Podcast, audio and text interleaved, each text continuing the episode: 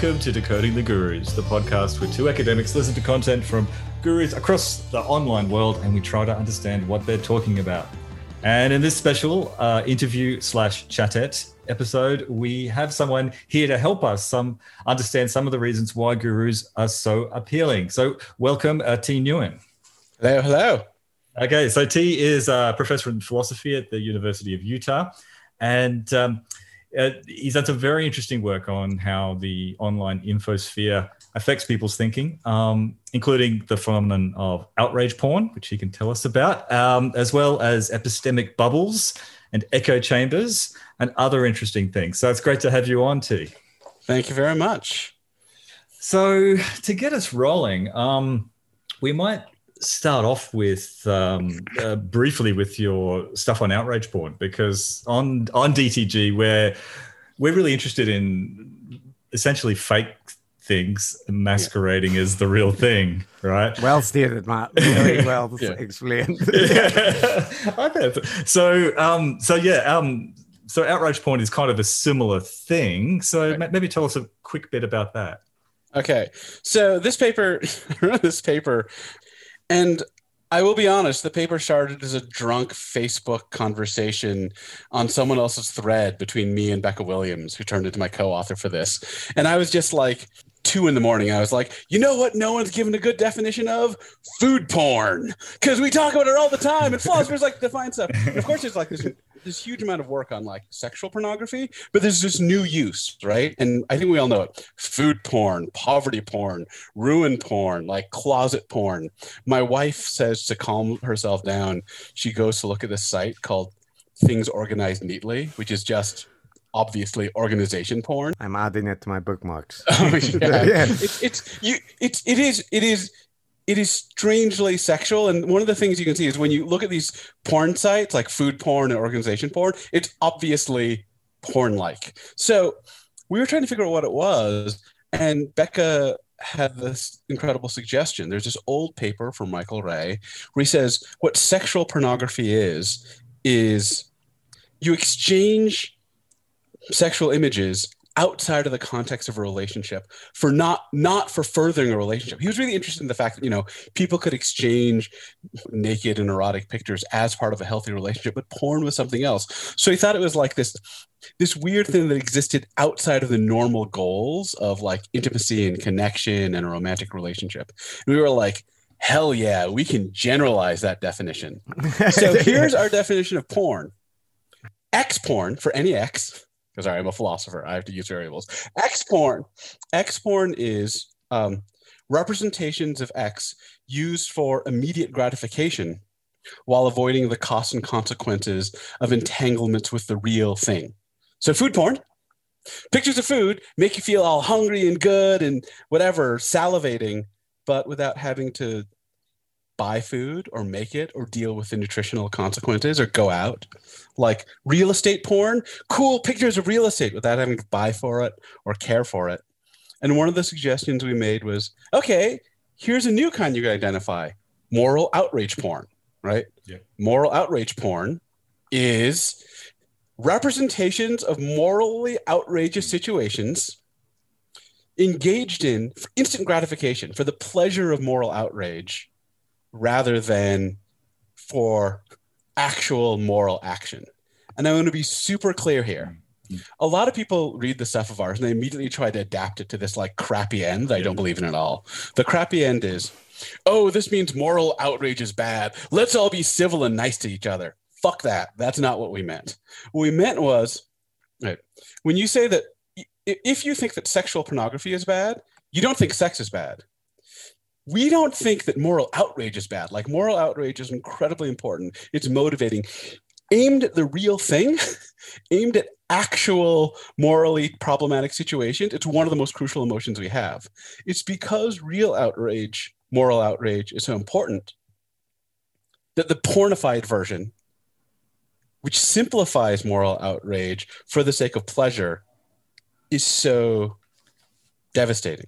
Mm. And one of the worries is, as with all other kinds of porn, shorn from the responsibilities of doing it in a nuanced and careful way, um, when you're just like optimizing it for pleasure, So, I mean, if you if you want to be really moral, you have to pay attention to nuance. You have to pay attention to people's feelings. But if you're just in it for the pleasure of outrage, then you want to do something else. You want to tune it for max pleasure. And tuning it for max pleasure involves like making it simple, making it easy to access, making it unnuanced, making it uncomplicated, right? Making it into like moral candy. Yeah. Yeah.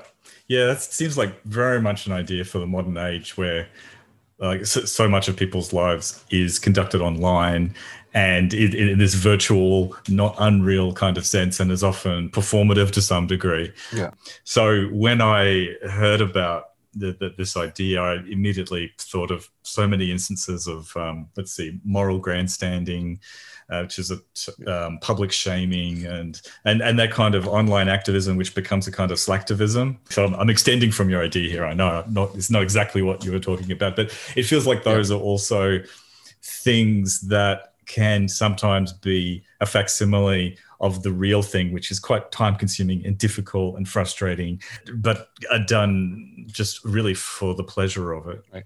I mean, there you might think there's a there's a slight difference.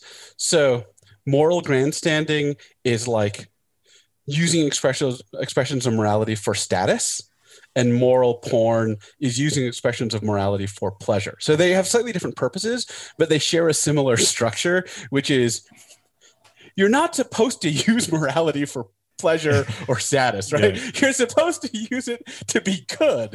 Um, yeah. This is what I think is happening with many expressions of morality. And I, I, I'm a, I, I wish I could go back in time and change one thing. A lot of people read this stuff and they immediately are like, oh, this only applies to expressions of outrage.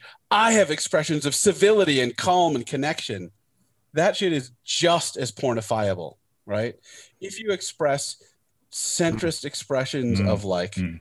let's all get together, let's be civil and kind to each other, enough with this moral outrage, and you do it to feel smug towards yeah. say the radical left. Mm.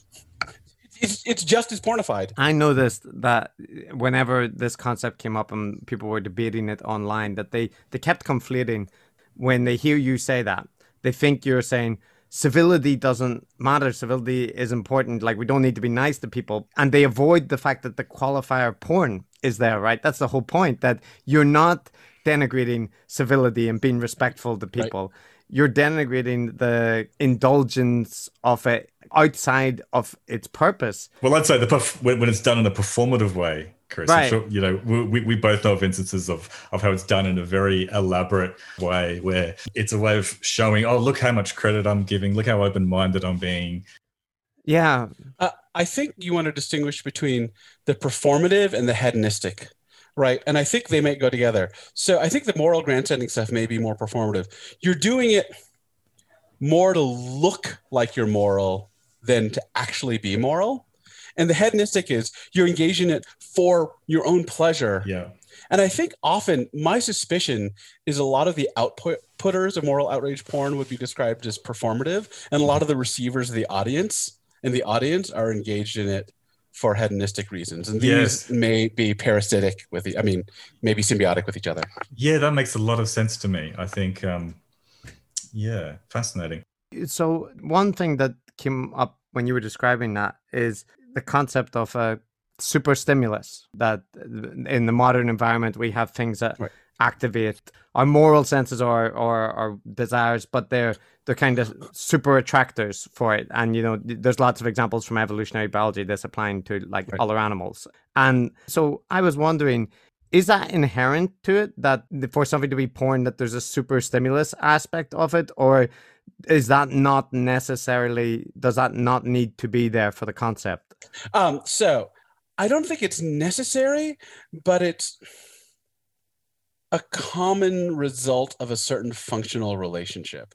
So you can use anything as porn, right? Like this is this is re- so Michael Rea made this re- point. Like people can exchange intimate sexual pictures as part of the relationship, and then someone else grabs it and uses it as porn, right? And I think the same thing is true of um, of moral outrage porn, which is, I mean, I could act it's com the situation is really complicated. Like you might think that someone could sincerely tweet a genuine expression of moral outrage from a really morally difficult situation, and other people could use or retweet it for porn, right?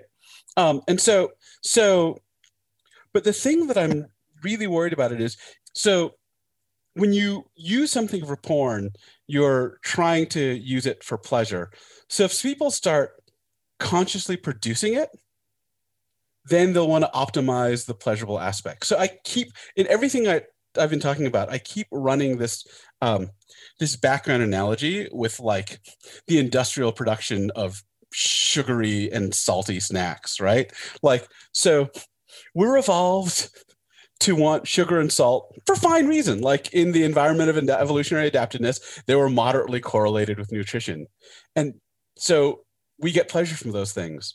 And the moment someone can profit off of giving us pleasure, then they're not going to target the original function, right? They're not going to target nutrition. They're going to target the thing that gives us pleasure. So if there's any wiggle room, right? You, I mean, you should expect companies that make money off of selling food to exaggerate the super stimulus part that gives us pleasure, right? Because that, and I, I suspect the same thing, right? If you're peddling moral outrage porn, uh, and especially if that gives you power, then you're going to, ex- and you're, you're, you have uh, audience people who have started to get used to and want and crave pleasurable moral stimulation then you'll have reason to exaggerate whatever parts of it are pleasurable.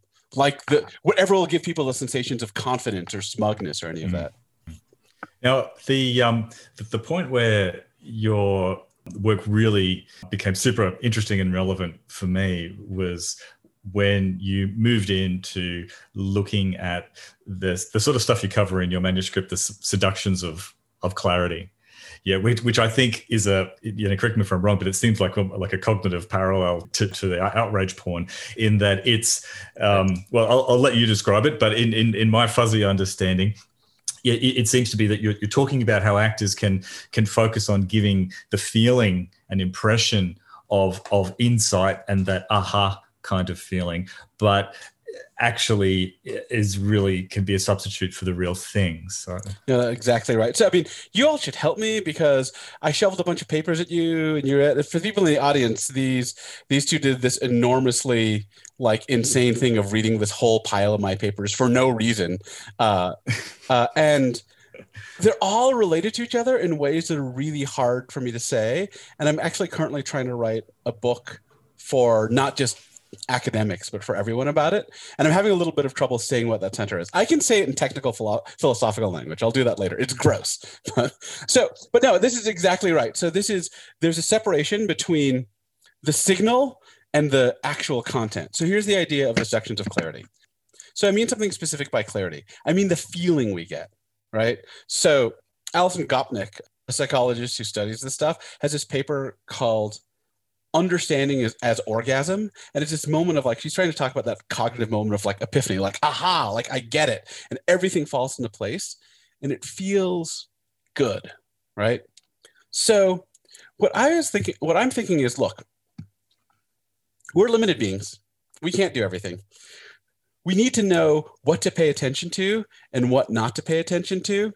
And so my my claim, which I I have some integration with the psychology. You can tell me if the integration was good, but I think I have some uh, backing from the cognitive sciences and psychology. My claim is that we use the feeling of clarity, the sensation of understanding, as a guide to when to stop thinking. When you get that aha moment, right? That mm, that feels like that feels right. Then you're like, oh, I, I get it. So you stop thinking about it and you start thinking about something else, right? So we use the feeling of understanding as a heuristic for terminating inquiries.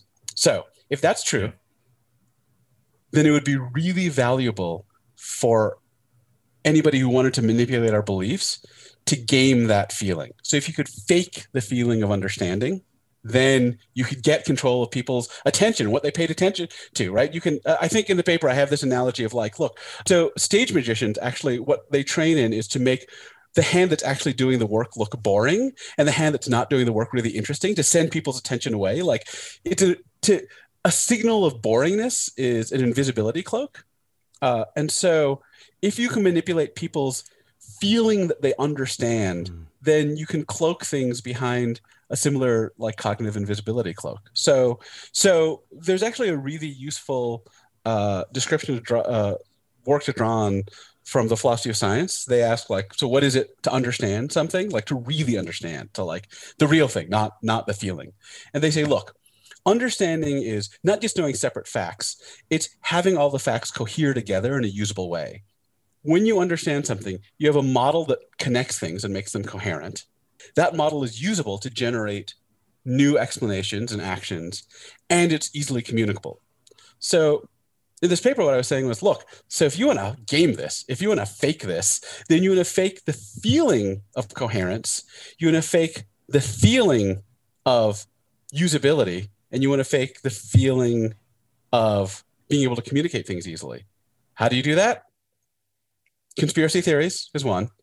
And then, actually, in the paper, I, I think bureaucracies is another. I think you you two are far more interested in the conspiracy theories, but I think it's just as applicable to bureaucracy bureaucracies are there in those intricate webs they weave in everyone's lives as well. Yeah. But the, the the thing that those points make me think about is, you know, a lot of the people that we look at, the gurus, they actually do create these extremely elaborate, interlocked series of narratives and theoretical frameworks yeah. about how the world works, the reasons that they are not or they are disparaged by people, and also broader often civilization sweeping narratives about how the issue of trans bathroom access will relate to the downfall of Western civilization, right? And um, what it strikes me as, you know, when, for example, Jordan Peterson's devoted fans are saying to people when they criticize him, you're not understanding him in context and you haven't looked at the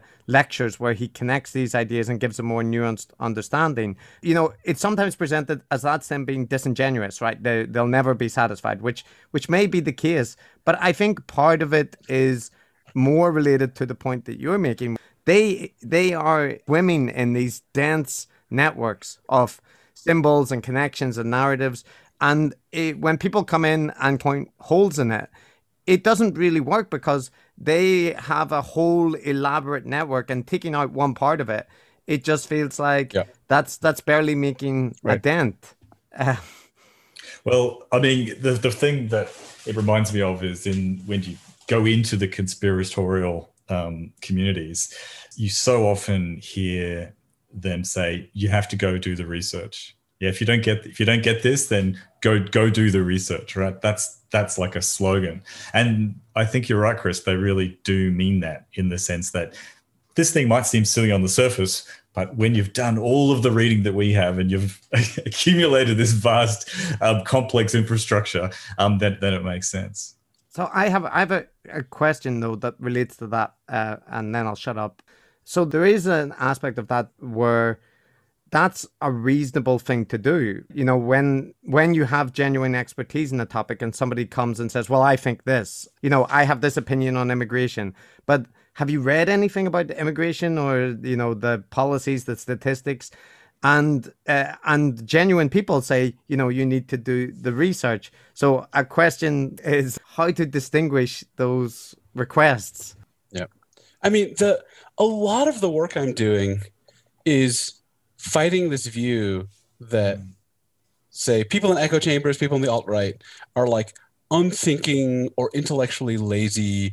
It's like it seems to me like the opposite. They're like hyper intellectual. In fact, sometimes it's almost about being like too attracted to the pleasures of intellectual power.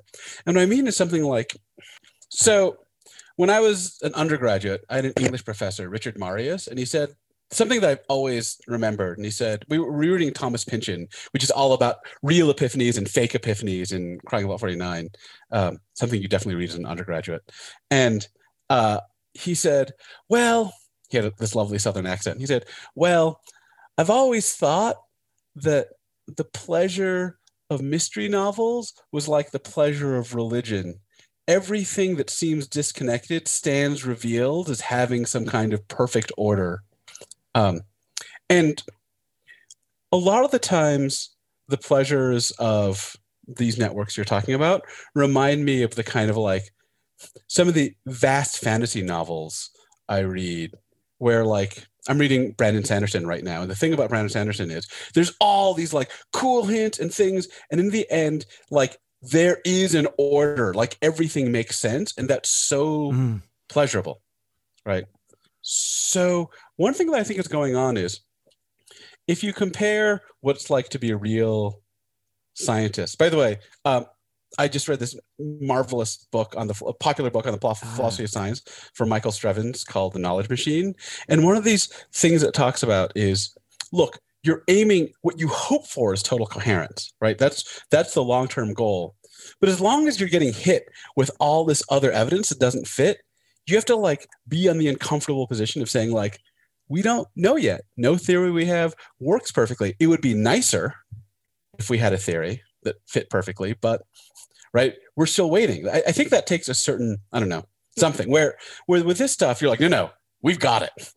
And the one of the things I was trying to talk about in this paper is that it seems to me that a lot of these theories are made to be easily applicable. So they constantly give you the sensation of intellectual power and understanding. Yeah. Because if you can generate explanations yeah.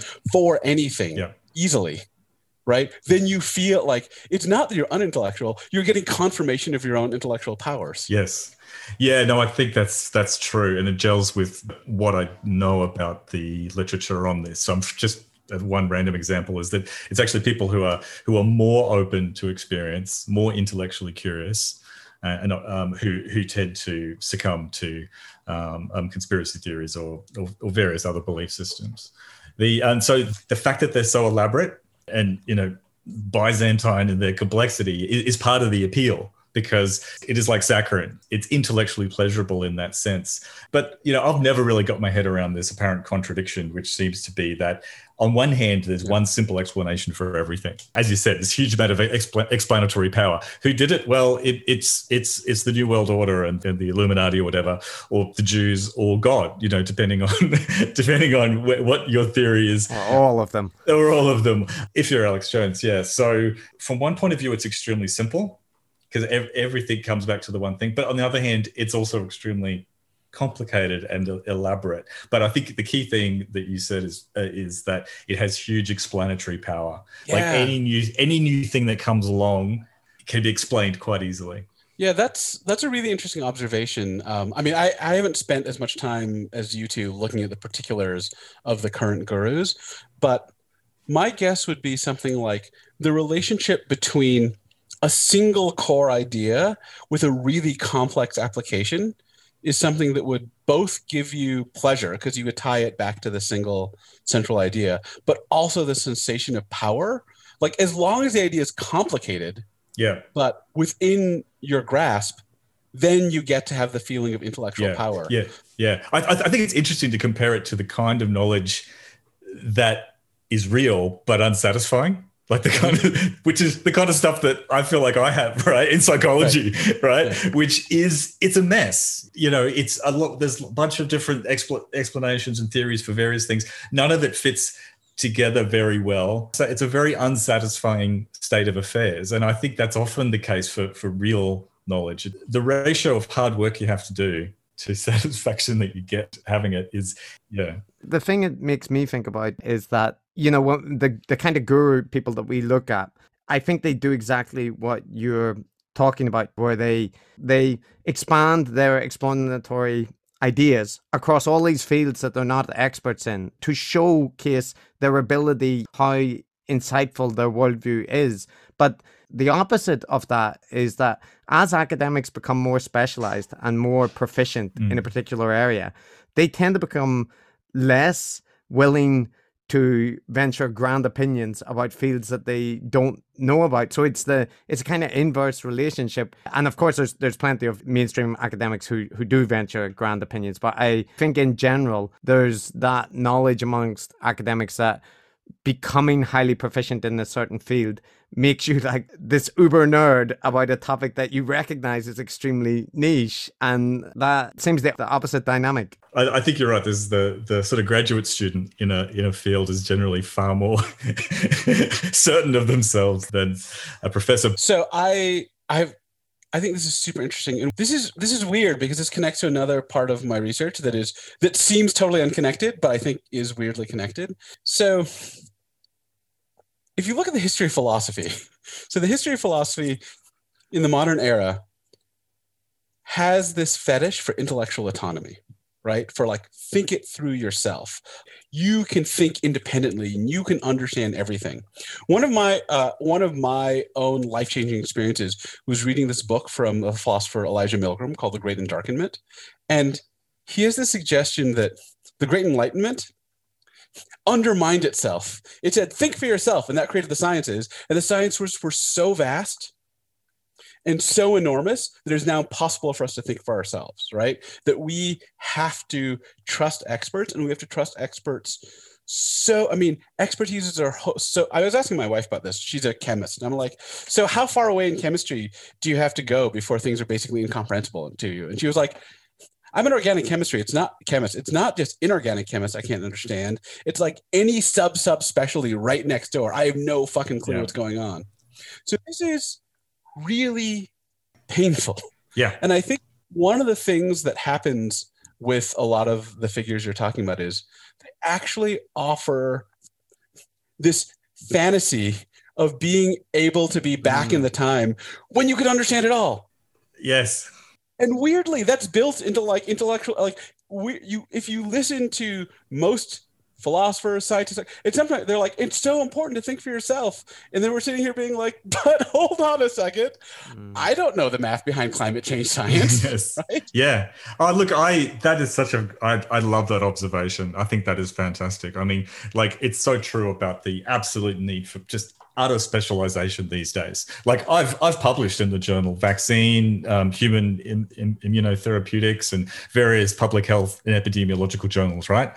I am not. I don't have any hot takes on COVID or how the vaccine, various things going right because it's that the expertise is so narrow these days because because just because we're covering such a broad range of technologies and and forms of knowledge and the what these people what these gurus offer that's a horribly unsatisfying state of affairs as as you said and the gurus offer this polymath ability to, to, to hmm. draw it all together, uh, which is so satisfying. Right. I'm published in a philosophy journal. so that's, I mean, that's that's clearly a, an error on someone's part. But so one one more thing I want to say. I think at the end of the the seductions of clarity paper, I'm trying to figure out what we can do about this. And the thing that I end up saying is something like, at some point, I think a lot of us have this I mean, go back to the food analogy. I spent a lot of time just like stuffing my face with like the crappiest chips. And at some point, you're like, okay, this stuff is not good. Someone has engineered this stuff to be addictive, and you get it. You get it. You get. You evolve this sense of like, no, that's a little too fucking yummy. That's a little too salty and savory and fried. And maybe I can indulge once in a while, but I need to be suspicious because that shit was engineered. Mm. And I, I think there's something similar where I think actual intellectual life when you're exposed to the complexity and difficulty is painful and humiliating. Yeah. it's fucking awful. And you almost have to it's like if it's like learning a taste for kale. You have to you have to like cultivate in yourself. That makes you morally better. no, well, it means you're not fucked. yeah, yeah. I think that's excellent. I've actually said something similar, which is that you know you have to become a little bit suspicious when when it feels too appealing when when it sounds oh that sounds right. That's got to be true. And you know we all have that feeling a lot of the time in, in this conversation right. now. It's a lot of the time some where someone is saying something oh yeah that sounds completely right.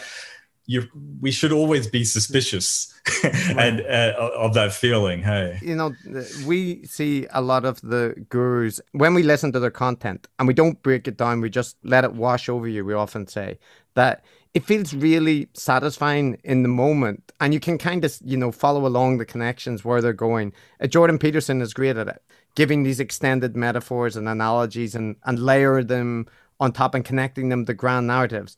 And it feels satisfying in the moment. But then when you take time like what we do in the podcast and you stop and say okay so what was the argument made here? And what's the evidence for what they're claiming? And it, it very quickly becomes apparent that it's a lot of emptiness. You know, you can spend 15 minutes describing this idea, which actually would only take two sentences to explain. So there's a, there's a genuine. I I think your analogy to junk food that it's super satisfying and we enjoy it in the moment, but afterwards we look at what we've done and are feel kind of ashamed of ourselves. Really applies. Uh, mm. Yeah. Yeah. My my take on that, and I sign off on that totally. But another thing I've thought about that phenomenon, Chris, about how that feeling of it washing over you, and it and it does. It kind of feels right. You know, like the analogies are evocative the connections kind of seem all right. But then when you stop and think about it, and, and, what we're doing, Chris, is we analyze it. Like we're adopting an analytic frame of mind where we actually go, okay, hang on, does that follow from that? Does that actually make, or is that a contradiction with this other thing, and so on? But I think that gurus largely rely on intuitive um, information processing. That it, so it's that, and as long as you you know sit back and just let it wash over you that's kind of that um, intuitive feeling of it of it feeling right. And i, I think i think that um, that's so those are ideas from cognitive psychology which i think are helpful here. That's not the way they editorialize it though. They especially the people we look at tend to invoke you know that they are practicing real science and doing it in an analytical scientific rationalist way. So but, but i think we all know that you know people who claim the mantle of rationalism and science and not to be tribalistic tend to often fall into all of the traps that they claim to avoid. So, yeah. Let me give you something. I want to ask you about something because this is something I've been puzzling over. So, when I wrote this thing about echo chambers and how they manipulate trust, I had this basic image where um, echo chambers are structures where you're told to distrust everyone on the outside. And I kind of said, and you kind of trust everyone on the inside. And I was thinking about like spending a lot of time on the online echo chambers that I that I've looked at. By the way, to anyone listening, I, I just have to say I think it's really important to distinguish between filter bubbles and echo chambers. So people have been confusing these two notions. Uh, a filter bubble is when you don't hear the other side, and an echo chamber is when you don't trust the other side. The original research into echo chambers was about trust structures, and lately people have bundled them all together, and they're all, they're all these disproofs. Like, oh, echo chambers don't exist, but they're all talking about filter bubbles. They're all talking about how you hear people on the other side. Climate change deniers know all the other arguments on the other side. They just just trust them. Anyway, you've made that point in a bunch of talks, and it's it's a great point because uh, I think the notion that people aren't hearing the other side is just wrong. It, it's often clearly wrong because they spend all day often talking yep, yep. about the other side. Right. Obsessively discrediting the other side. Mm, yeah.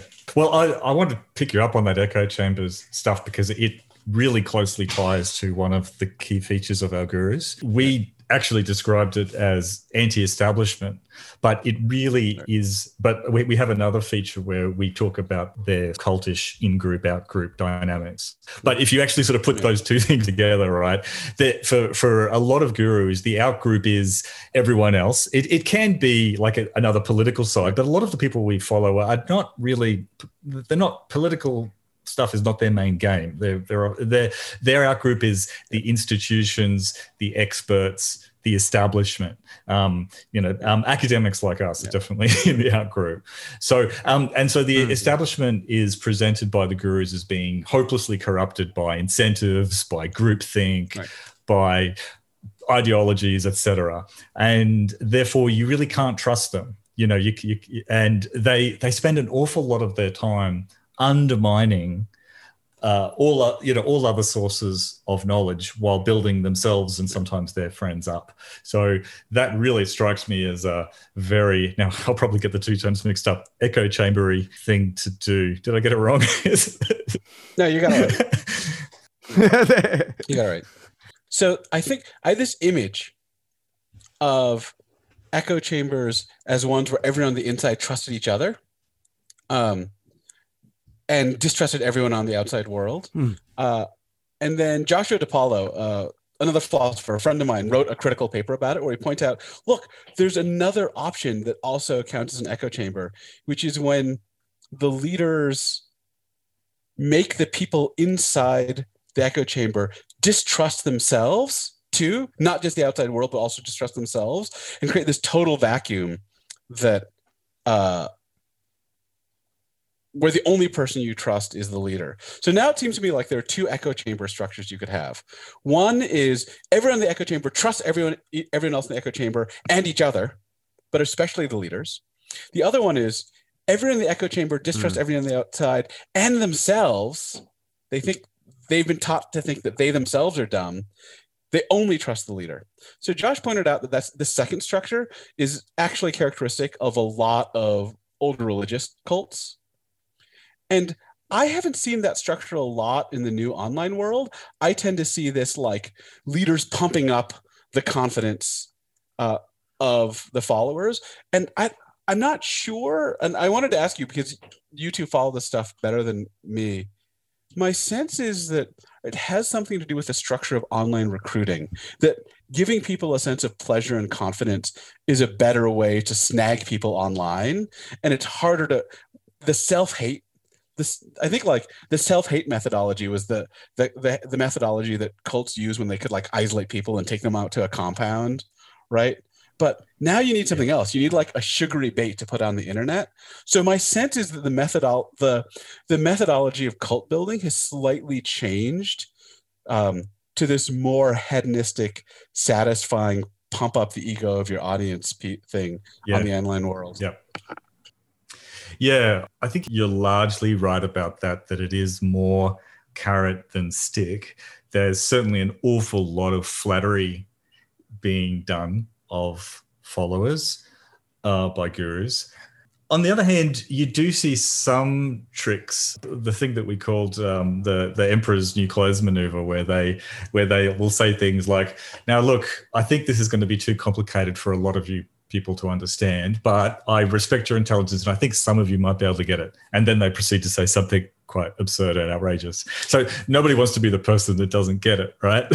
so so so there's and there is um you know we do see in our we, we, we interviewed someone who had spent a fair bit of time in Eric Weinstein's very good um, Discord server, and he he told us a fair bit about some of that uh, follower management that was done. There's a there was certainly in groups and out groups with with within the Discord where you know the people who were more loyal, more on board with the message, were definitely uh, treated more favorably than the people who asked irritating questions and challenged things and thought for themselves too much. Hmm. So that's my take. Um, how about you, Chris? Uh, yeah, so I'm echoing probably some of the things that you're saying, but basically, I'd agree to that there's a lot of flattery about you're the guys that can look at these topics with nuance and complexity, and like you're you're interested in scientific approaches, but there's also this element where it depends on the guru, but some of them really go along the lines of indulging in almost like Star Trek style techno babble about like specific mathematical or scientific topics where the the way that they are illustrating the concepts feels like it's to illustrate their own intelligence yes but the other thing that it's to do is to highlight to the followers that they're invited into the club to be a part and to watch and maybe they'll get to that level but there's such a vast difference between where you are and where the guru is that if you are going to chastise them for not knowing things, you really better do your homework. And in their internal communities, like the Discords and the Patreon groups and these kind of things, I think there is a greater chance for the old style dynamics, kind of the things Matt is talking about with community management, threatening to withdraw access or yeah. or nagging people, right? right? So I think both dynamics are probably at play, but it just depends what part of yeah. the network you're looking at or how deep you're into the uh, the gurus. Right. This makes me think something. So, so there's this paper draft. I haven't even sent it to you, um, but it's about different kinds of epistemic traps, and I start. one of them I want to call like a deference trap, like it's like stop thinking for yourself, just believe this thing, just believe me. And another one I want to call an inquiry trap, which is like a belief system that lets you do a lot of intellectual inquiry, but like subtly sends it down the wrong channels and like redirects your trust settings in various ways. And it the inquiry trap works because it gives people the sensation of being intellectually autonomous and gives people like the feeling of power but in order for it to be a trap it has to end up in the same place so if you're building something like this you need to like do you can't it's like you want to give people the feeling of intellectual autonomy and power, but you don't want to actually give them real intellectual autonomy, or they'll leave and not follow you. So you have to build this weird. I mean, this feels again like a magician's sleight of hand, and it, and yeah. listening to the two of you talk about this this push and pull. I mean, I'm really I need to listen to this stuff because I'm I'm really interested in seeing. Mm. Hearing the experiences of people in the current kind of online thing uh, the, mm. the the more cultish thing, uh, and it does seem like it sounds like the, the thing you're describing sounds like the technique you'd need to fake giving people intellectual autonomy and yet subtly not give it to them. Yeah, I mean, Matt and me have often commented it like I've described it as people act as if words are magic. Um, and what I mean by that is when somebody editorializes that I'm not advocating a conspiracy theory or I'm not going to just pat myself on the back. And then they do that. They proceed for 30 or 40 minutes to outline a conspiracy theory that's sweeping and makes all these large, disparaging claims about entire fields. The fact that they added in the just the disclaimers works it really works as people will if you point out that well that guy was advancing conspiracy theories people come back and say no did you not hear? They they said that they're not doing that. And they added disclaimers at the end saying they're not entirely sure. Maybe they got some things wrong. But it, it feels to me that that's not epistemic humility. It's not genuine. It's it's a kind of covering your ass tactic uh, you know if you had real epistemic humility humble. yeah humble that's what i'm looking for. You you wouldn'Thi then spend the hour and only the two minutes on disclaimers. It would be the inverse structure. So yeah mm. my my take on what you said t was that the perhaps that problem of managing where the independent inquiry goes to the endpoint is not such a big problem in for, for the gurus or the, just for these communities a lot of the time. So if you take something like um, the COVID conspiracies around, you know, everyone wants to blame China, right? so so every, they, they they will they will be naturally drawn there, like uh, or it, around climate change, they naturally just want to deny that it's happening, right? So I, I feel like uh, the kind of gurus who exploit these things these issues are pandering to a pre-existing prejudice that is widely held and i guess helping helping them along with the very complex uh, intellectual rationalization for their pre for, for what they wanted to believe in the first place. Uh, does that make sense? Yeah i mean it's i mean one thing that unites a lot of the a lot of this stuff is all of these tricks and tactics, like the moral outrage porn stuff, the the fake clarity stuff, it's all like dirty tactics you would use if you don't actually care about the truth. So it's all like playing up the symptoms of the truth and then abandon like making mm-hmm. maneuvers that don't actually require loving the truth or giving yeah. a crap about the truth. Yeah. And then like uh only fronting as much as it's useful yeah, well, I mean, uh, people have talked about um, Trump and for in exactly the same way for ha- having a complete disregard. So this is what they call bullshitting, right? It's not. It, it's not. It's not caring about the truth and deliberately wanting to deceive people. It's just completely having no regard for it whatsoever. Um, so people have described that uh, of Trump have described it as a superpower because it gives you suddenly uh, so many more degrees of freedom with which to optimize your persuasive tactics.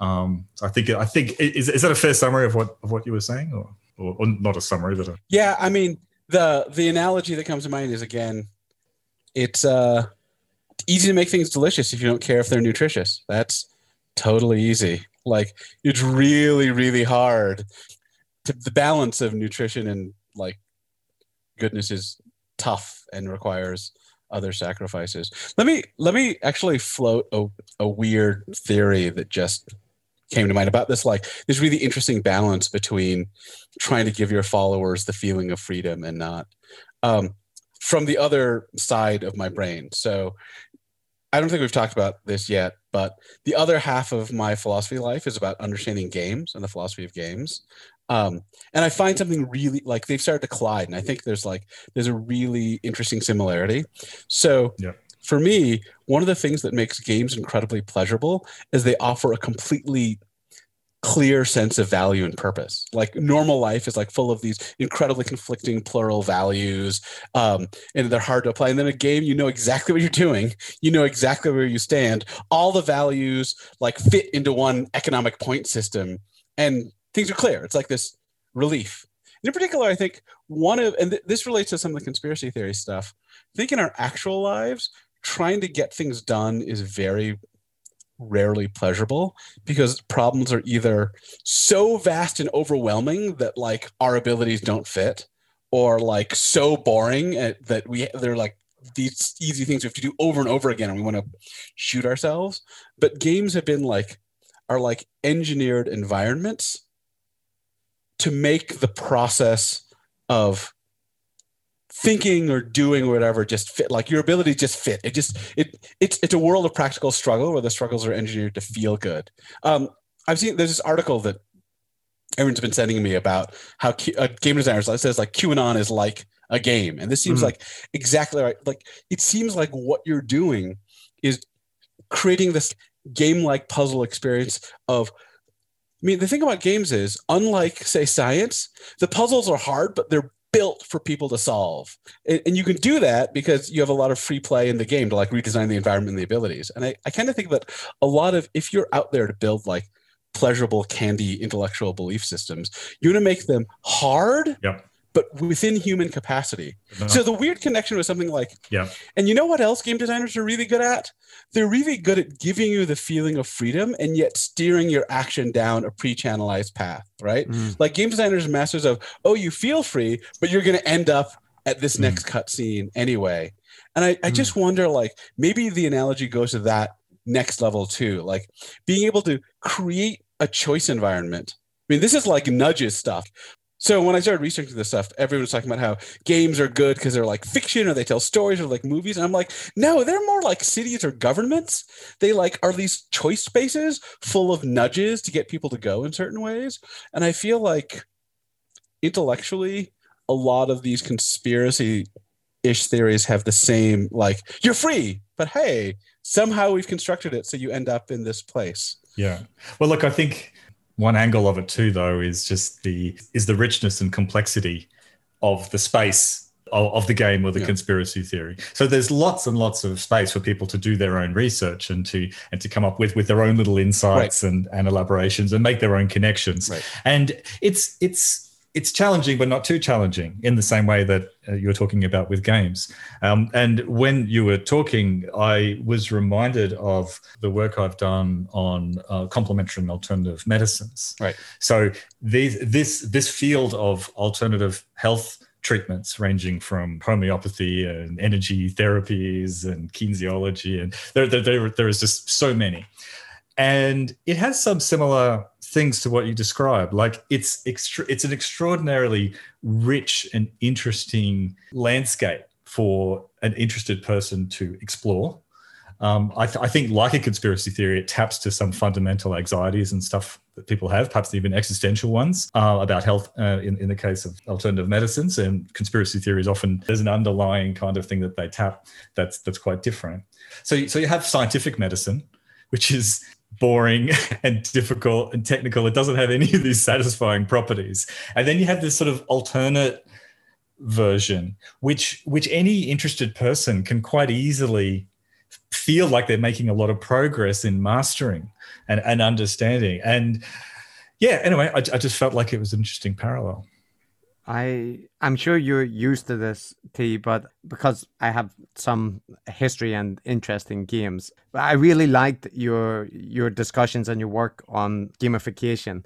But I think, like many people who have played games, I'm also inevitably thinking, well, what about that counterexample that doesn't really exactly fit? So, in a contrarian way, I was thinking about Minecraft, where part of the appeal is that the the goals are although there is a game there about a survival game, the reality is that most people play it in an open-ended way. Um, so I'd be interested to hear your thought about that as a nitpicky thing. But the other thing is yep. that eh, thinking about that uh, when you pointed out that you're allowed to play, but there are actual hidden constraints. Yep. In it seems like you have endless opportunities, but really you don't, and that also fits the Minecraft analogy where you you can do incredible things. You can rebuild, you know, the Star Trek Enterprise if you want, uh, for and and go around all the nacelles, but but you're still ultimately trapped in voxels. And uh, yeah, so it just I think the metaphor sits really nicely. But I'd be interested that yep.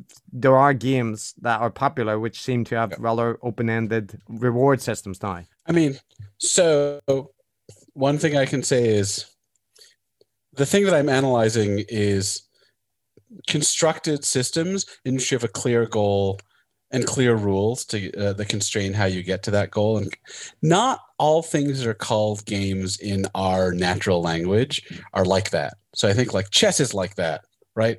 Um, another thing to think is you have to be really careful. Now now i'm just putting on my philosophy of games hat. Um, you have to be really careful to distinguish the software environment from the game. And you can play different games with the same software environment. So you can play Super Mario Brothers, or you can speedrun Super Mario Brothers, which is a different game with a different goal, played on the same software. You can mm. play World of Warcraft for experience points and gold, or you can go to socialize in the environment. And then I think you're yeah, you're you're you're doing something slightly different. So one thing I think is there are some things that people call video games but really they're more like toys. They're more open ended. They're like structures for play. And I think a lot of the times, a lot of modern games are made.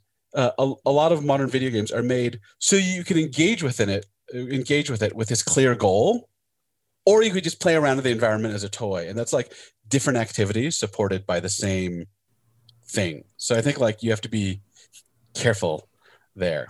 It's yeah. it's almost as if you thought about this topic in great yeah. eight years but of my I, life. but there there is a, a, point related to that that you know you've talked about the gamification of Twitter or other social networks, right? right? Harvesting likes and retweets, and and I think nobody is immune from the reward dynamics that are in play there. But one thing that struck me about that when I was listening to you talk about that is that when I look at the case of James Lindsay, who's a, a super stimulus in the, the guru sphere at the minute, because he's he's burning brightly, right? As somebody who, whatever you thought of him, he once seemed to be on the kind of legitimate side of things to some extent, right? That he he might be obnoxious and whatnot, but he he has some legitimate arguments that he makes, and he's taking things seriously. And in recent months, famously since Trump retweeted him, much more leaned into complete right wing partisanship, retweeting people from InfoWars, endorsing voter ballot conspiracies, and and doing things that, you know, if you are a secular, rational atheist concerned about science, you don't promote coronavirus conspiracies, which he does.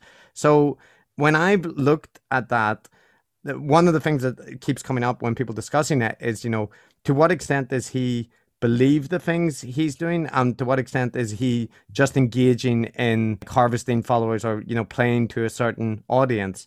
And i'd be really interested to hear your uh, view on that. From my perspective it looks like it's it's a little bit of you know column A and column B, the the academics or like eternal answer that he is uh, intentionally doing things to garner controversy and that pander to an audience, but at the same time, he seems genuinely to have bought into a whole ecosystem of ideas that are not his own, that are about, you know, the great replacement or the great reset and about uh, Soros's influence that that pre predate him and and kind of co-opt his agenda to some extent. That's that's a lot of things, but I'd be really interested to hear your opinion on uh, right. any of that.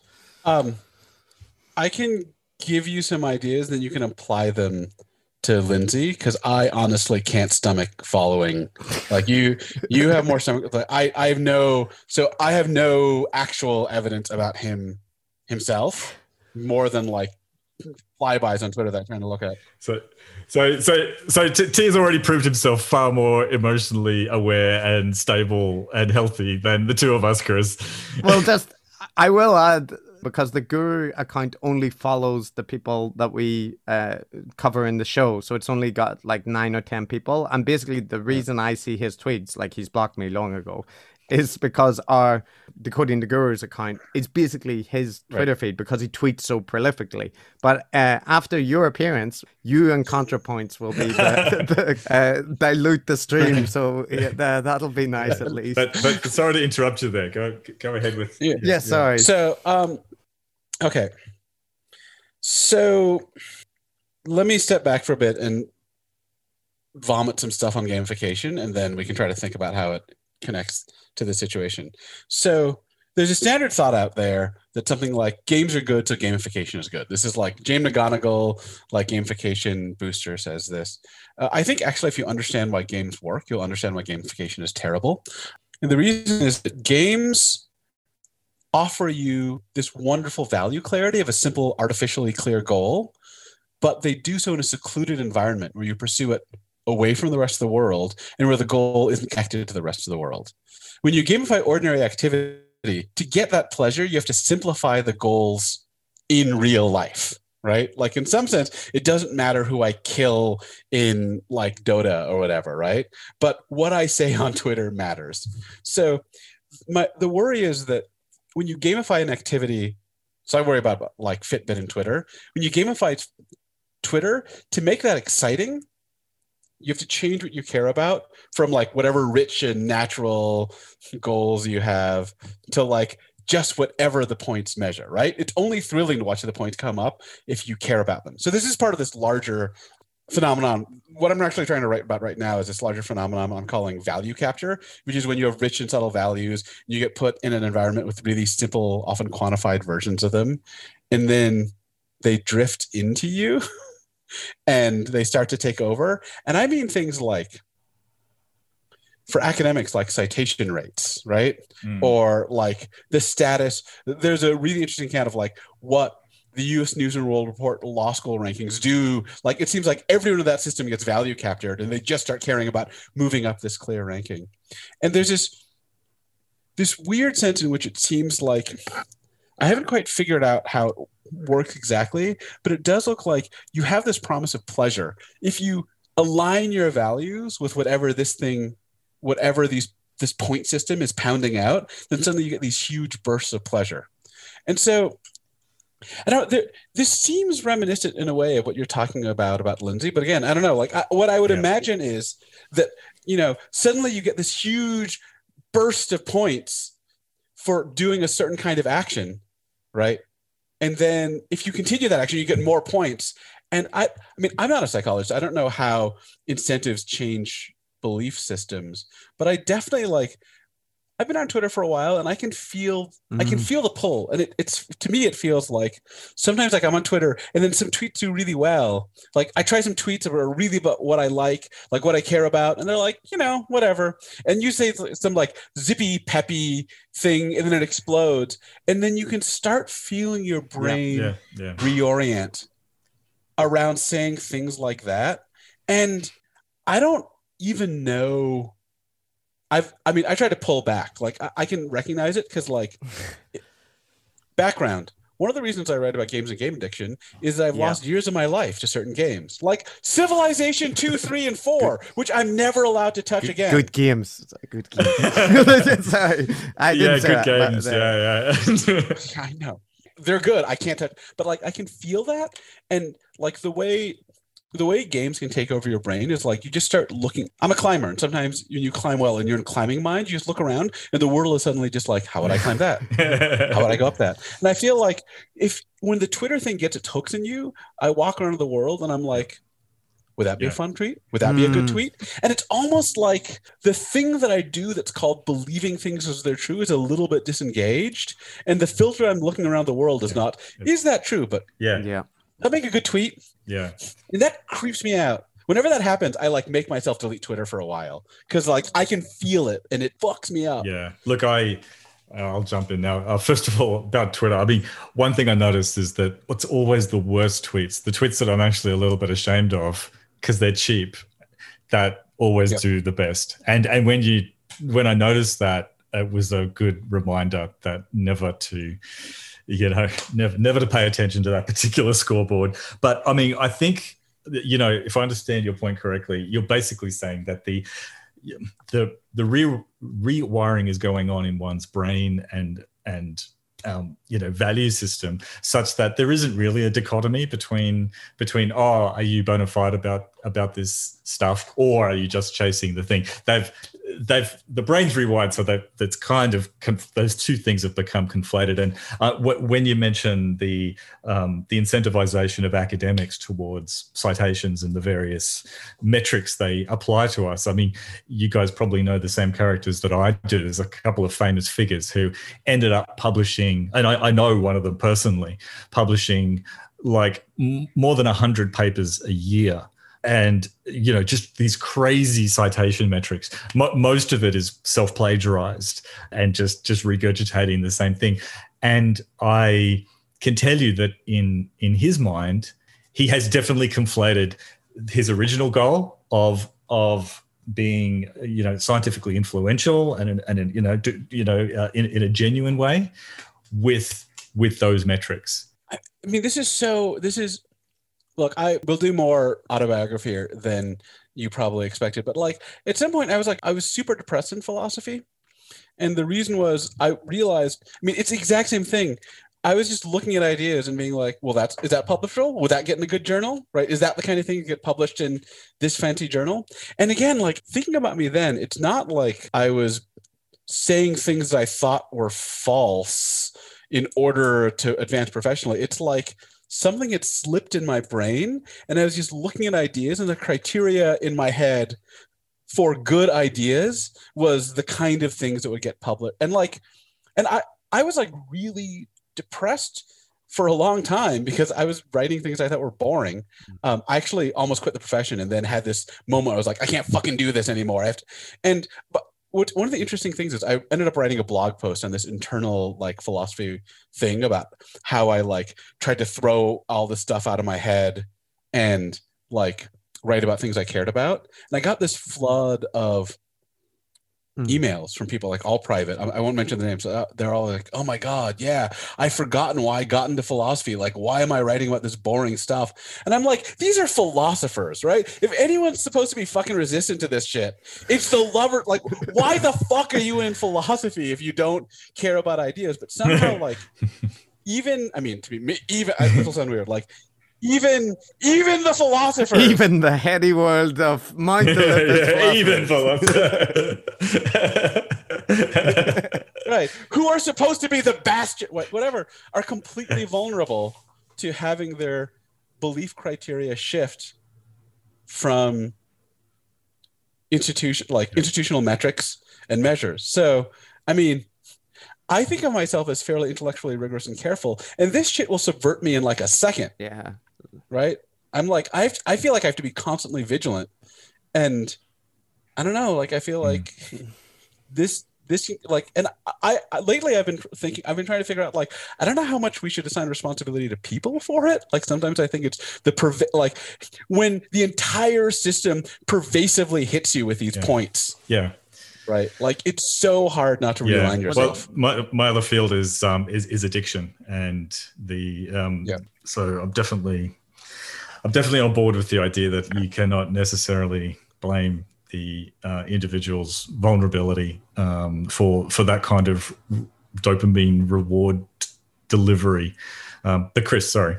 No, that I was just going to say that you know the points that you are making, Thi, and that uh, I think we've discussed uh, also, Matt, on the podcast and offline uh, relate to the fact that there is there's plenty of genuine criticisms to be made about institutions and academia and and incentive structures, which are there's validity to them, and that's part of the reason.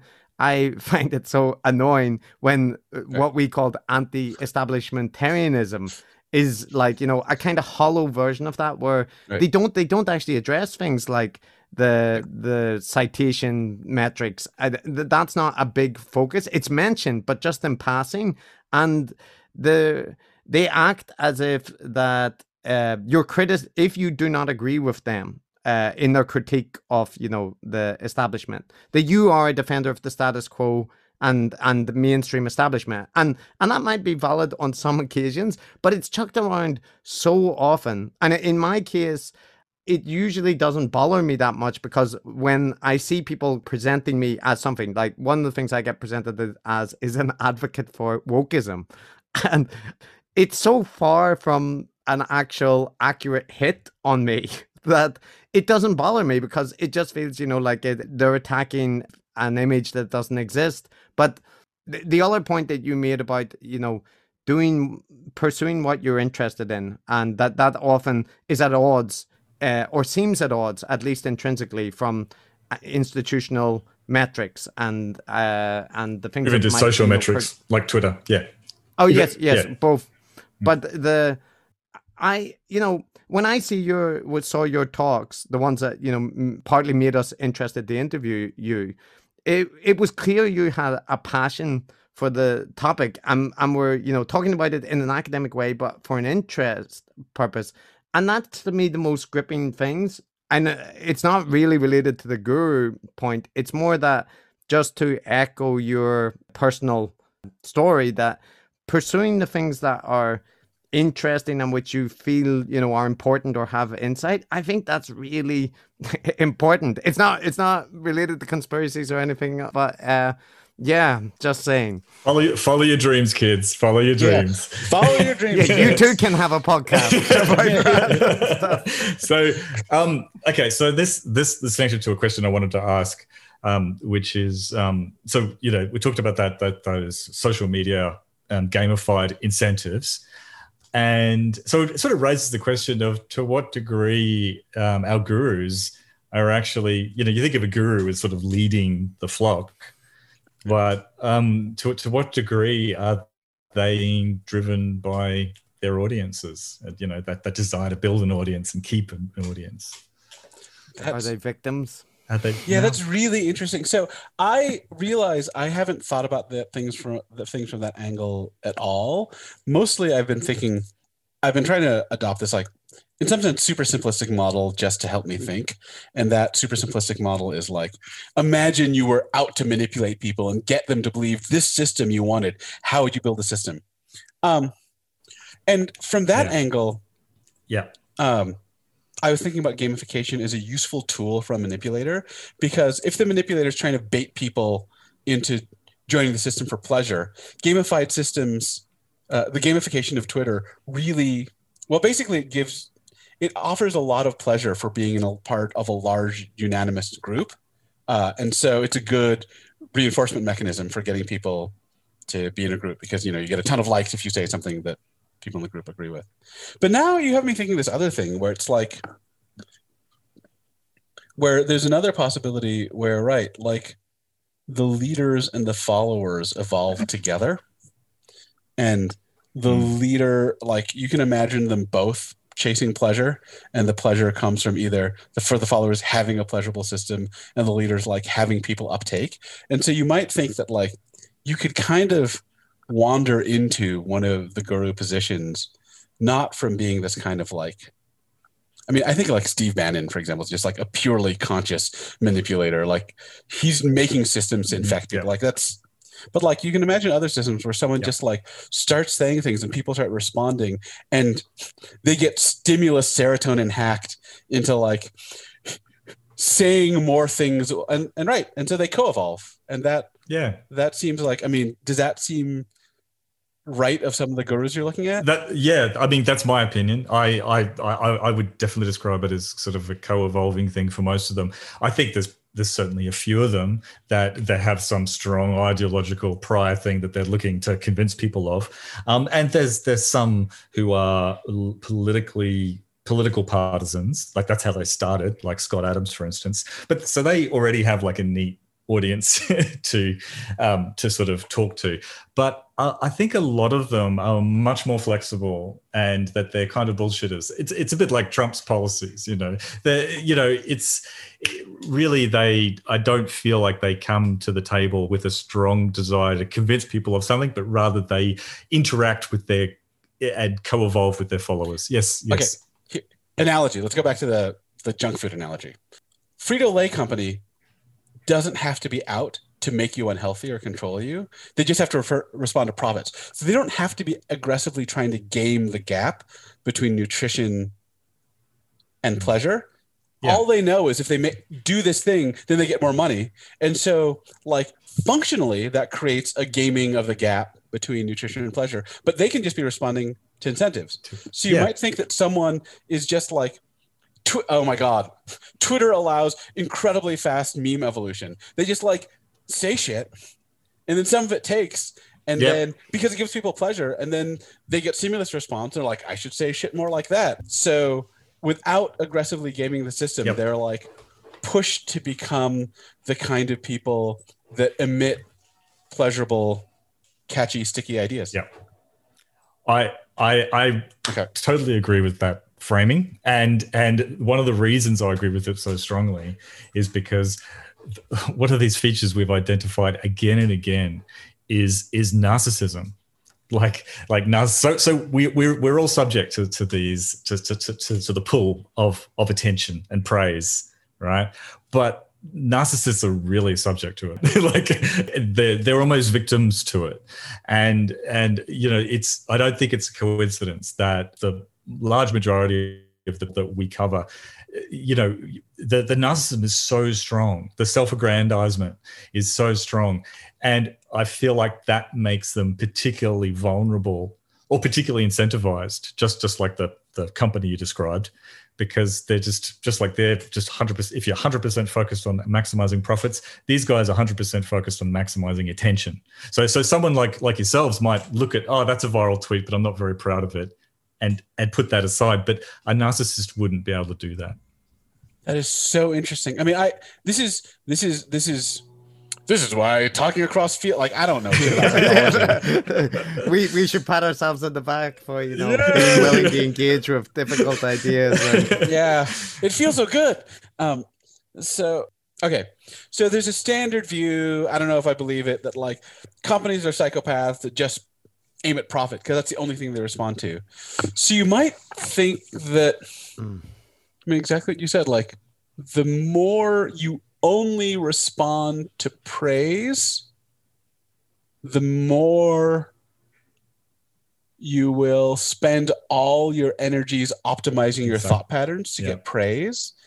And the structure of Twitter makes it really good mm for harvesting praise. Like yeah. this and, and, and obviously not just twitter but youtube and stuff yeah. like that. All of the all of the modern yeah, all, yeah, all of it. all the modern like you have a channel and likes go up and all, i mean most of the time people your followers like you. So you get it's like it's like it's almost like if you could create an environment to optimally yes. evolve the ultimate like emitter yep. of viral yep. ideas. Yep. If, if, you wanted to, if you wanted to, if you wanted to select for narcissism, yeah, filter out all the people who aren't narcissists, and then build the narcissism amongst those people, then we have that now. It's awful. Wait, I, I, I think I have uh, a related question, Thi, and I, I want to get the before I know your time will be running out. So th- these ideas, like your talks. I, I really like them. Obviously, Matt really likes them. And I know that a lot of people that have been exposed to them, especially on the left of center uh, or the far left of center, you know, the left wing general, tend to find them appealing, right? Because it it hits a lot of buttons. For one, it's criticizing social networks for the the incentives that they're damaging society and our brains, and two, that it points out a lot of the features within right wing uh, like conspiracy communities or right wing gurus or or even you know the the like IDW cent- so-called centrists, the dynamics that are at play there.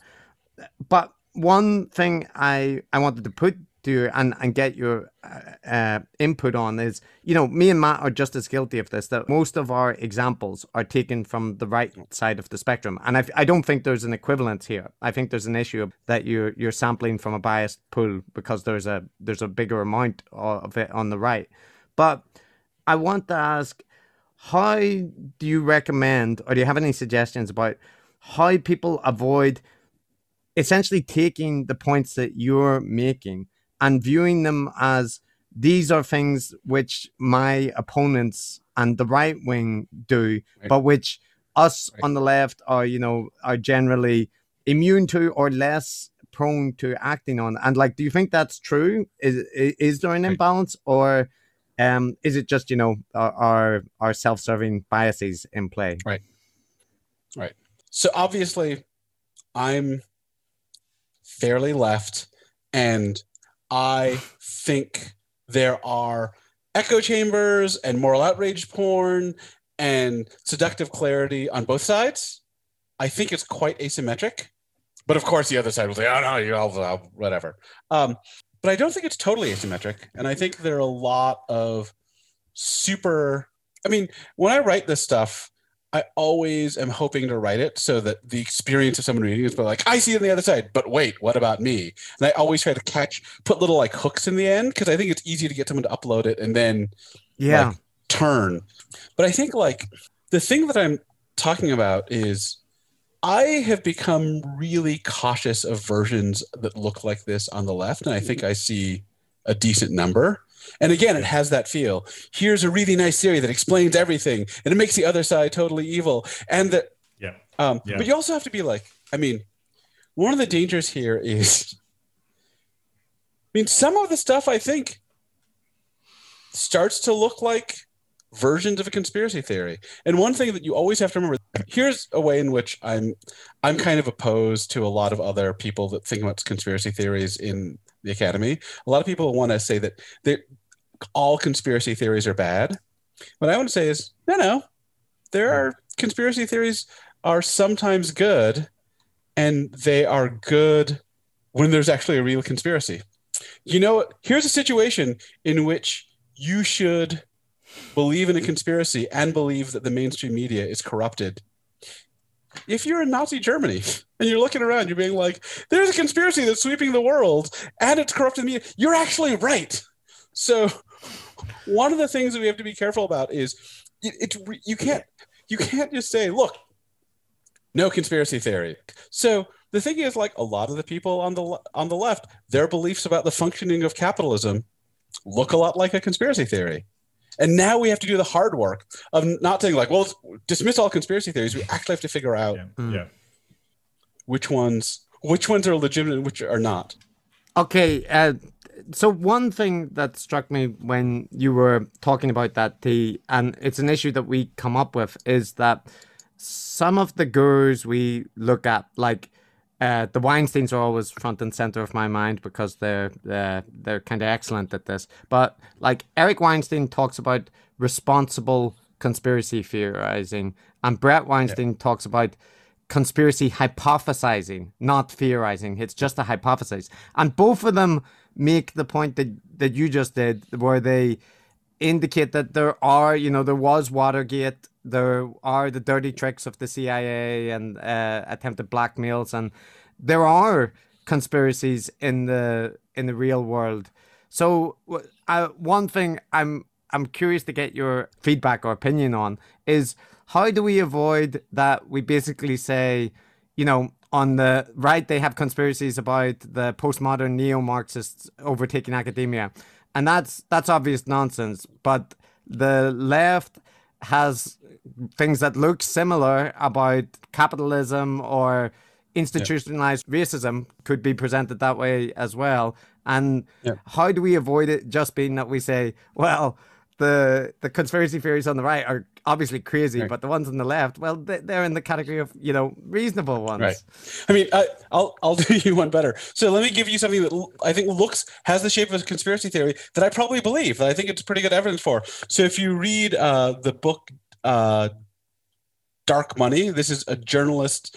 Um, journalistic investigation of the Koch brothers and how they've been spending money to influence politics for the last you know like 20 years and it looks like so they they've been funding various libertarian think tanks they're they're funding scientific ventures that support the progress of big oil stuff like that and it it's a story about a long-term informational manipulation for mm. a hmm. purpose by a particular elite cabal this time the koch brothers so i've read this thing. I've checked it up. Seems reasonable to me. I have high credence in it and it's very explanatory of a lot of hmm. weird features that you see. So i mean here, here's the difficult line to walk. I mean when i talk about this like clarity is seductive thing people always say and I, th- I mean i think it's a good thing to say oh well that was very clear like that made sense of everything so should i be suspicious of it and maybe the right answer is yes be suspicious but it would be too easy if all conspiracy theories were false those stupid people, they believe in conspiracy theories. That's too easy, right? That is exactly the earmarks of the thing we're worried about because we know for a fact that some conspiracy theories are true. So now we get into a much more complicated space. First of all, we know that some conspiracy theories are true. Second of all, remember, I have this worry about clarity being seductive by imitating the joys of understanding. But the other thing is, real understanding also makes things coherent and is joyful. I mean, you you're scientists. Like like when you when you see a theory that like it's not like we should be suspicious of unifying coherent experiences mm. that feel pleasurable. It's that there's a cartoon manipulative version that's imitating closely a real thing, which is, oh my god, some theories do make sense of the world, and that feels good. And so now we're in this incredibly difficult space where we have to carefully separate real conspiracy theories from fake ones and genuinely pleasurable unifying experiences with cartoon ones with the pleasure slightly amped up. And that is incredibly hard. Sometimes I worry that for many of us, we don't quite have enough information to do it. That's like my paranoid worry that sometimes I worry it's just a matter of luck about which institutions you ended up connected with. But, but, but I mean, it's, it's super hard. And I'm not, again, I'm not mm. quite sure how to do it. One of the things we talked about before is there is the signal that certain things are just a little too easy, that they've just been made mm. Yeah. for pleasure. But I'm almost worried that a sufficiently clever group could fake that by making it fairly difficult, but not too difficult. Like, again, you talk about the labyrinthiness of QAnon, right? So, uh, I, like, this is hard. Yeah. Uh, look, um, I, am going to be a bit of a philosopher here and define terms a little bit because in in in psychology we we like to focus on conspiratorial ideation rather than conspiracy theories. Yeah. So if conspiracy theories are the content, right. then the ideation is the is the is the sort of um, the, the, the mental processes. So right, right. the problem with conspiracy theories, as we've talked about, is that there's heap it's there there's heaps of them around and they're completely true because the the way that they're defined is any any group of of powerful actors uh, acting secretly um, in their in their own interests sure. and maybe not in everyone else's best interest, yeah. right? So that is mundane. Yeah, that, that, that, happens. That happens all the time, everywhere. So it's it's far too broad a thing. So really, when we talk about conspiracy theories, that's we're really using a bit of lazy language here. Really, what we're talking about is conspiratorial ideation, which we define specifically to be having unwarranted paranoid and overly elaborate models of this. So I, I, think that's just I think that's just a helpful way because it's almost like it's almost like the opposite of good science, isn't it? Like conspiratorial ideation. It's right. if you think all the things like Occam's razor and and you know working from an evidence base and so on. The conspiratorial ideation is is almost doing the opposite having a, a, large, intricate kind of theory with lots of tenuous connections, maybe some inter- some internal contradictions, which a theory shouldn't have, and and being basically motivated by these prejudices or biases. Um, anyway. Yeah, it sounds like both of you are hitting the point. You know, it's not a conspiracy when they're out to get you. Um, but the the I think the point you made, Thi, about you know the that there's versions of conspiracies which are which are accurate and and like for example the flip side for the uh, Koch funding is people focusing on George Soros, right? right. And And now, again, I'm not saying there's an exact equivalence to yeah. draw here, but there's there's a version of it where yes, there are funders who support specific kind of causes, and some can be more nefarious than others, but they are funding things. Often they're doing it fairly openly. So the question is when it's hidden and through shell companies and all that kind of thing. Right. But your point that it's hard to thread the needle is really important because, like, take for example the current issue about the origins of the coronavirus. Now, this is a topic that's super popular amongst the gurus we look at to highlight their heterodox thing that that they're willing to consider the possibility that it's a lab leak, but they don't they don't just consider it a possibility. Some of them set the possibility at over 90%. But what I find is they frame it as if nobody's allowed to talk about that hypothesis and it, it's not even on the cards, it's it's verboten. But when you actually listen to experts discuss it, they do leave space for that possibility. But what they do is that they put it in with the probabilities and they say, we can't rule this out completely, but it's very unlikely from the current evidence. And they give the reasons and go through it. But getting to that nuanced place where you're saying what the other person is doing is conspiracy theorizing, even though there is still a possibility that it's true. It's the it's the the reasoning approach which is kind of going wrong, which is echoing what Matt said, rather than the outcome. Say there was some massive Chinese government cover up and all of the virologist community had not anticipated the level of duplicity that was involved. It it wouldn't mean that their reasoning was wrong. It would just be that there was a, a grand conspiracy which was extremely unlikely. And yeah, it, it, it seems difficult. So thinking about this and thinking about the ideation thing, I'm a little worried that the psychological approach that Matt is talking about makes things a little too easy and helps itself to a certain thing, which is, I mean, so I mean, think about something like paranoid. Could I use this in self-reflection? Could I be like, look, am I doing the real thing or am I involved in ideation? Well, it depends if I'm paranoid. But again, the problem is a belief in a conspiracy theory is paranoid if it's false. But if you believe it, you believe it's true, right? Similarly, like if you did the reasoning, then you're not going to think that you're unwarranted. So, I, in the background, I think there's a slightly different picture about what's happening with conspiracy theories. So, my worry is that some of the psychological conspiratorial ideation may be right of some people, but I'm worried that that's sometimes too individualistic an account that is mostly focused on trying to find a reasoning error in a person. And my worry is again, if someone sets the evidence mm. in the right way, I mean, remember, the big background picture here is that we learned how who to trust from other people. Yeah. Right. So if you start and you ver everyone has to trust their parents and teachers about parts of the world. So if your parents and teachers tell you most of these things are false, it's only Fox News or whatever that tells you the truth. And believing the teachers around you is a reasonable first move. Yeah, yeah. Now your yeah. trusted source of evidence is giving you the, these sets of evidence. So a lot of the times, my worry is that it's not an ideation problem. It's like yeah. a large scale sustaining misinformation problem. And yeah. if you make it pleasurable, it's simultaneously yep. a little extra sticky.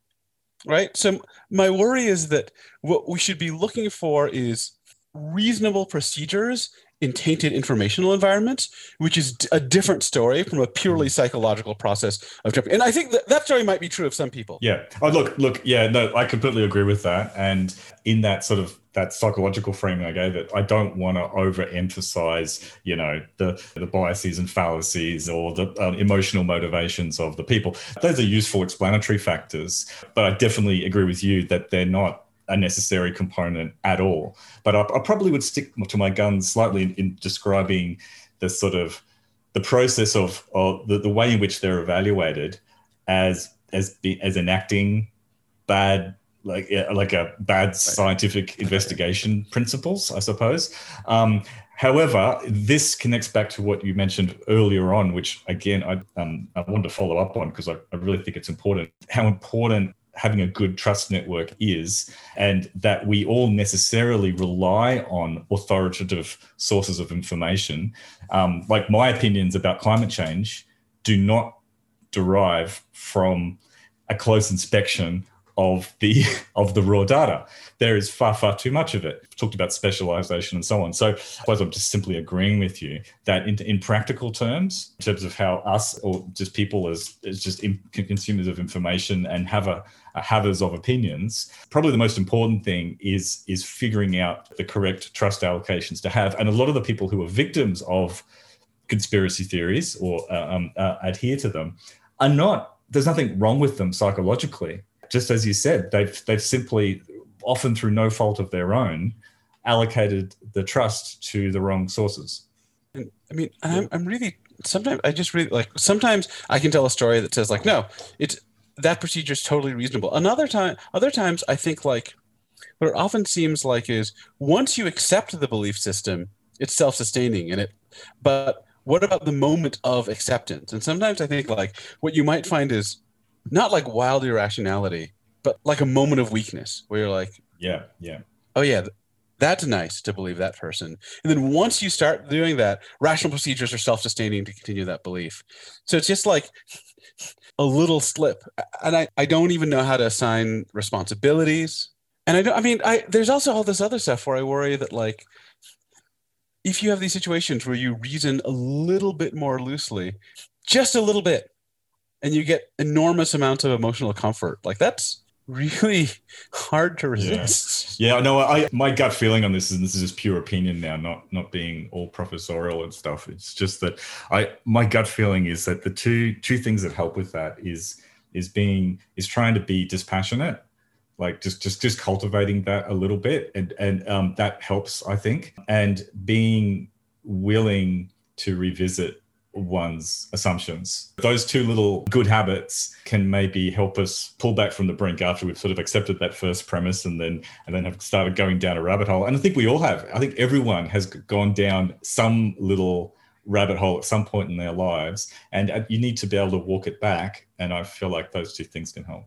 Here's a worry. I'm I'm I'm going to continue to play the pessimist about rationality here. I'm not totally sure about this, but here's my worry. A lot of the times the systems that are so sticky and catchy get some of their catchiness by simulating the, a particular experience of rethinking your assumptions. And that looks like, oh, what your assumption was was CNN is trustworthy. Rethink that. And that's why, I mean, yeah. right? So that's why, in some ways, like, true. And I think the party line in a lot of these worlds is like, oh, you sheep, you haven't even, re- you just trust. Seeing we've thought about it. We've stepped back. We've worried.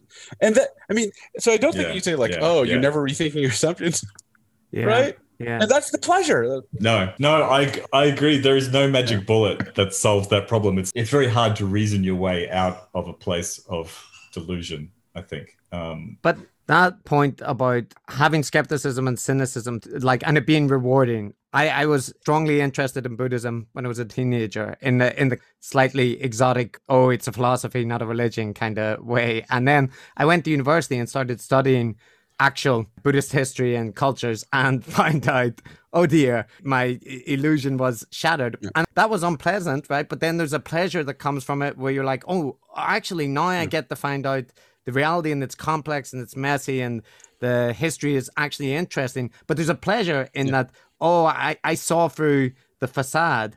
And when I see people talking exactly like you said to you about CNN or the WHO or institutions, there's there's the same yeah. feeling that they've seen through things that others haven't. And it's really hard to explain that well i get the pleasure and i also get that you're right you're right to be cynical but you've took it too far yeah. and it, that feels like it's a position that it's hard to communicate in a way that doesn't end up sounding like special pleading but it's it's probably exactly what you said at the start of this conversation about you know the reality is complex unsatisfying sometimes a bit contradictory and and that's but that's what you have to deal with if you want to grapple with reality i i was actually thinking about this on a walk earlier today and i this went in a weird place. So we'll uh, let me see what you think about this.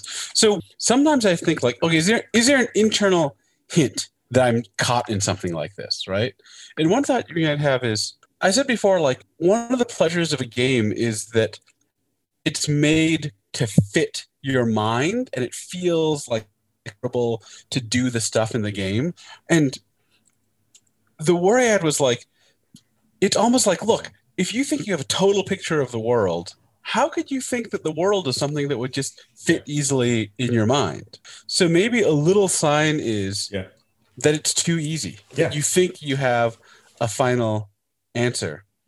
But then Mm. again, once again, the worry is, what's it feel like to be Darwin? Oh my God, yeah. I I understand so much now.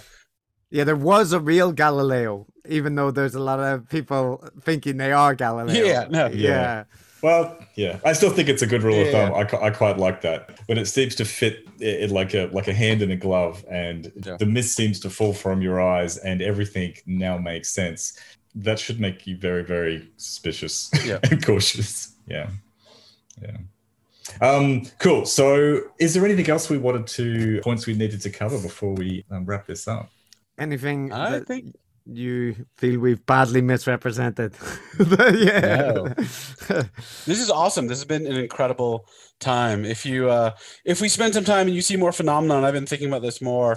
I'd love to talk again and figure out more stuff. It's I, I do think that like the philosopher's way of thinking and the psychologist's way of thinking, the anthropologist's way of thinking are are usefully different intersecting things. yeah. Yeah, totally, totally agree. This is Mm. this has been really you know, I, I feel after we just did the Douglas Murray episode where Douglas Murray and Eric Weinstein slapped themselves on the back for four hours. that I'm in danger of falling into that uh, area, but Yeah, I will yeah, say yeah. for me, Yeah. just for me, the the this has been extremely enjoyable conversation, and Thi, I I really genuinely love the work you're doing. So yeah, keep keep it up, and uh, I'm sure our paths will cross again before too long. Absolutely. I think I think there's going there's there's so many intersections between the stuff we're doing with the gurus and the stuff you're investigating in your academic work. And, and as we said offline, we are hoping, planning to to eventually write something